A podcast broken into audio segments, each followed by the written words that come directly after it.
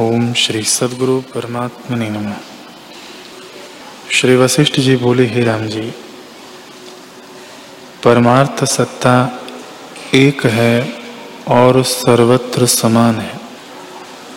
इससे भिन्न सत्ता नहीं। जैसे पत्थर घन जड़ होता है और उसमें और कुछ नहीं उपजता, वैसे ही सत्ता मात्र से भिन्न दूसरी सत्ता किसी पदार्थ की नहीं है।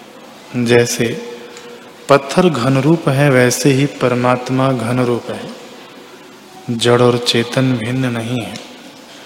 जैसे बालक को परछाई में बैताल भासता है, वैसे ही सब कल्पना मन की है। जैसे एक ऊख के रस से गुड़, शक्कर इत्यादि बनती है, वैसे ही एक परमोत्तम सत्ता समान सब है। उसमें जड़ चेतन की कल्पना मिथ्या है। जब तक सम्यक दृष्टि नहीं प्राप्त हुई, तब तक जड़ चेतन की दृष्टि होती है।